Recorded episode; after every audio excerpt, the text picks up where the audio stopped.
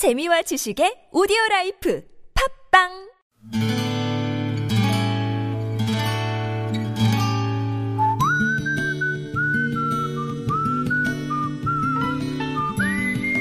여러분 기억 속에서 여전히 반짝거리는 한 사람, 그 사람과의 추억을 떠올려 보는 시간, 당신이라는 참 좋은 사람. 오늘은 서울시 노원구 중계동에 사시는 권정희 씨의 참 좋은 사람을 만나봅니다.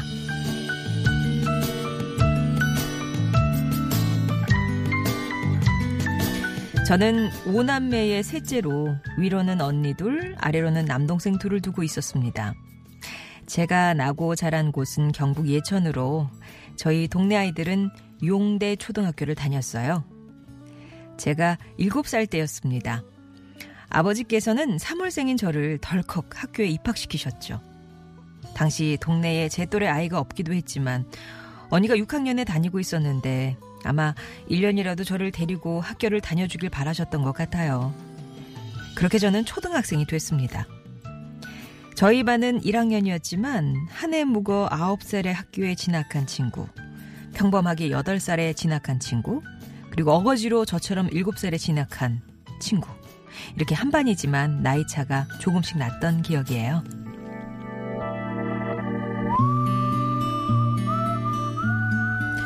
그리고 그 아이들을 뻑 하면 다투고 여기서 오면 반 전체가 울어버리는 아이들 화장실을 손잡고 함께 데려가야 했던 그 아이들을 사랑으로 보듬어 주셨던 선생님이 계셨습니다. 아버지 또래로 보이던 선생님은 수업을 받다가 집에 가고 싶어서 우는 저를 업어주기도 하셨고 쉬는 시간에도 아이들과 복도에서 구슬로 공놀이를 함께 해주셨어요. 그러던 어느 날 수업을 받는데 제가 칠판을 보면서 계속 눈을 깜빡거렸나 봅니다. 선생님께서 수업이 다 끝나고 언니를 기다리고 있는 저에게 다가와 의자에 앉히셨어요.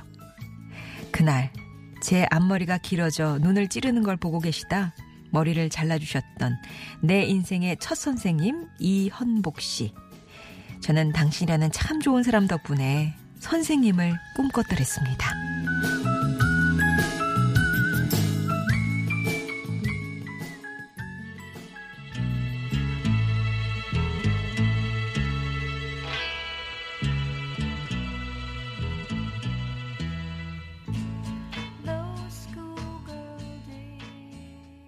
당신이라는 참 좋은 사람들 들으셨던 이 노래는 루루였습니다. To Serve With Love였어요. 노원구 중계동에 사시는 권정희 씨 사연 오늘 소개해드렸는데요. 아, 그 장면이 정말 아름답게 어, 상상이 되네요. 아버지 또래의 그 선생님, 남 선생님이 그 7살짜리 1학년 여학생의 앞머리를 잘라주는 여기 앉아봐라 해가지고 너무 다정하지 않나요? 그때 권정희 씨 아버지께서는 7살인 딸을 학교에 보내시면서 일단 뭐 보내보고 정 적응을 못하면 이듬해 다시 보내면 되지. 그런 심정이셨다고 그래요. 그런데 이연복 선생님을 만나면서 그 1년을 정말 첫 단추를 잘 꿰고 그렇게 쭉 학교를 다니실 수 있었다고 합니다. 아, 당시에 용대 초등학교는 지금 폐고가 됐고요. 선생님께서는 2년 전쯤에 하늘나라로 이사를 가셨대요.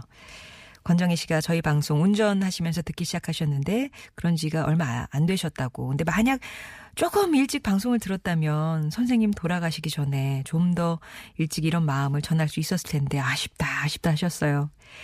권정희 씨는 그렇게 그 선생님의 영향을 받아서 유아 교육을 전공을 하셨답니다. 그래서 유치원 교사로 일을 하시다가 결혼하고 임신하면서 일을 그만두게 되셨는데 비록 유치원이지만 교사 일을 해보니까 더더욱 이연복 선생님이 얼마나 좋은 선생님이셨는지 알게 되셨다고 하네요. 그리고 하늘에 계신 선생님께 이런 마음 전하셨어요. 선생님, 살아생전 고마움을 전할 수 있었으면 좋았을 텐데 정말 죄송해요. 어린 저를 마치 친아버지처럼 돌봐주시고 마음 써주셨던 거 잊지 않고 지내겠습니다. 그래서 저도 선생님처럼 세상에 마음을 쓰면서 살게요. 고맙습니다. 아, 라는 사연이었어요. 권정희 씨께는 고메옴에서 주중 식사권 보내드릴게요. 이렇게 보면 그 마음 씀씀이가요. 머물지는 않는 것 같습니다. 계속 흐르는 것 같아요.